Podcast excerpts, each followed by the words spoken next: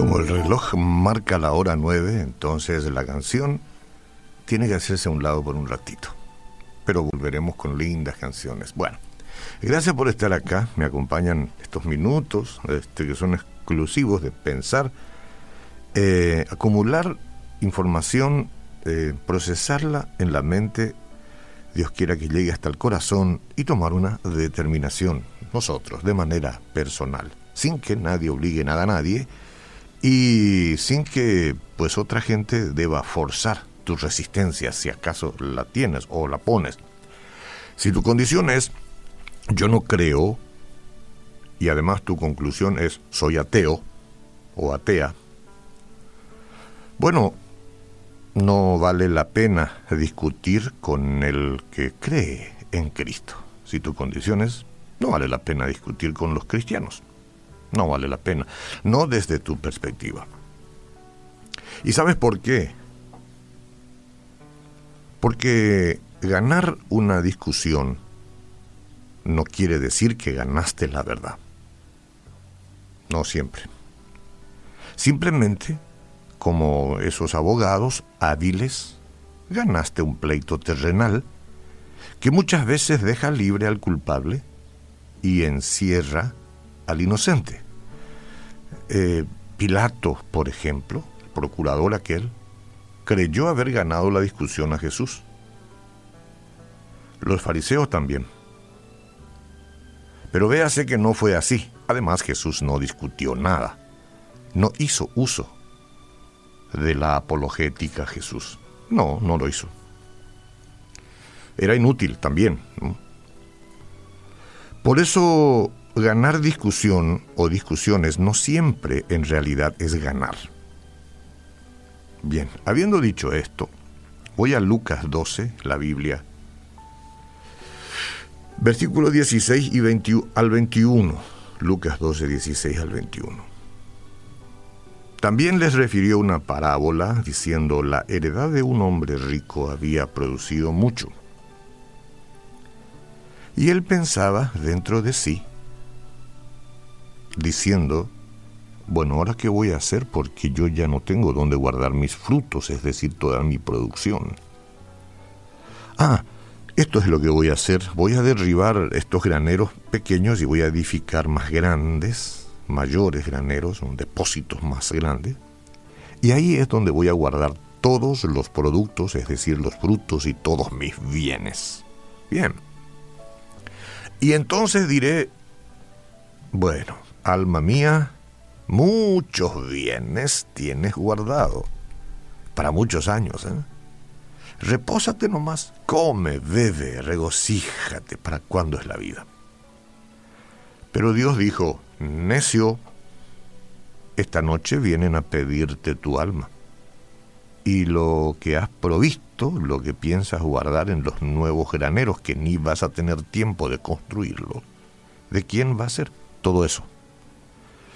Así es el que hace para sí tesoro y no es rico para con Dios. Siempre hacemos la salvedad de que no es el problema de la riqueza lograda, sino es de la necedad de aquel que cree que tiene mucho por delante y no sabe que hoy pueden venir a pedir su alma. A usted y a mí.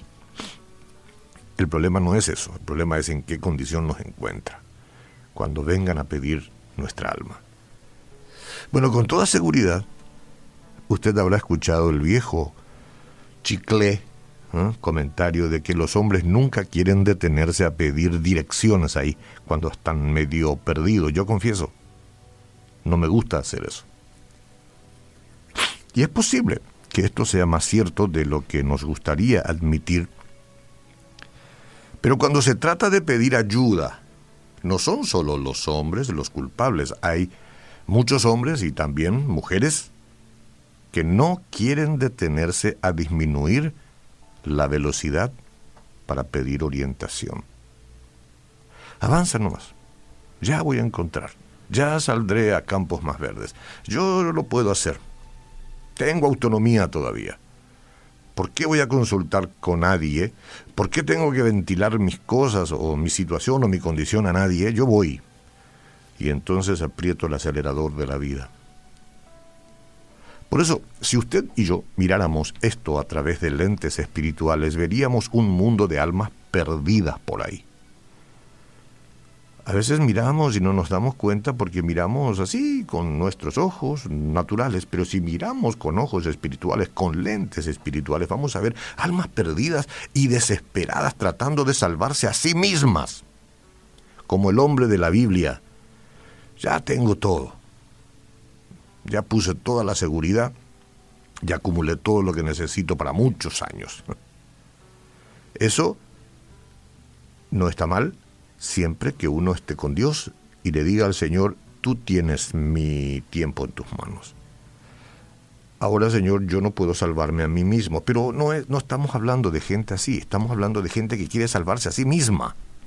Piensan que de alguna manera pueden ganar su camino al cielo a través de, de tantas buenas obras y esfuerzos. Gente buena que se preocupa y se ocupa de mucha gente y hace grandes esfuerzos pensando que esa es la visa para llegar a la casa del Padre. Supongo que el hombre este que juntaba, que, pretendía juntar todo en un mejor granero, también daba. La gente da por sentado que es posible lograr esto por cuenta propia. Yo he hecho, yo hice, yo he juntado, yo haré. Pero están equivocadas, simplemente están equivocadas. Discuten fuerte, ganan la discusión, hacen callar a sus este, interlocutores, pero no están en la verdad.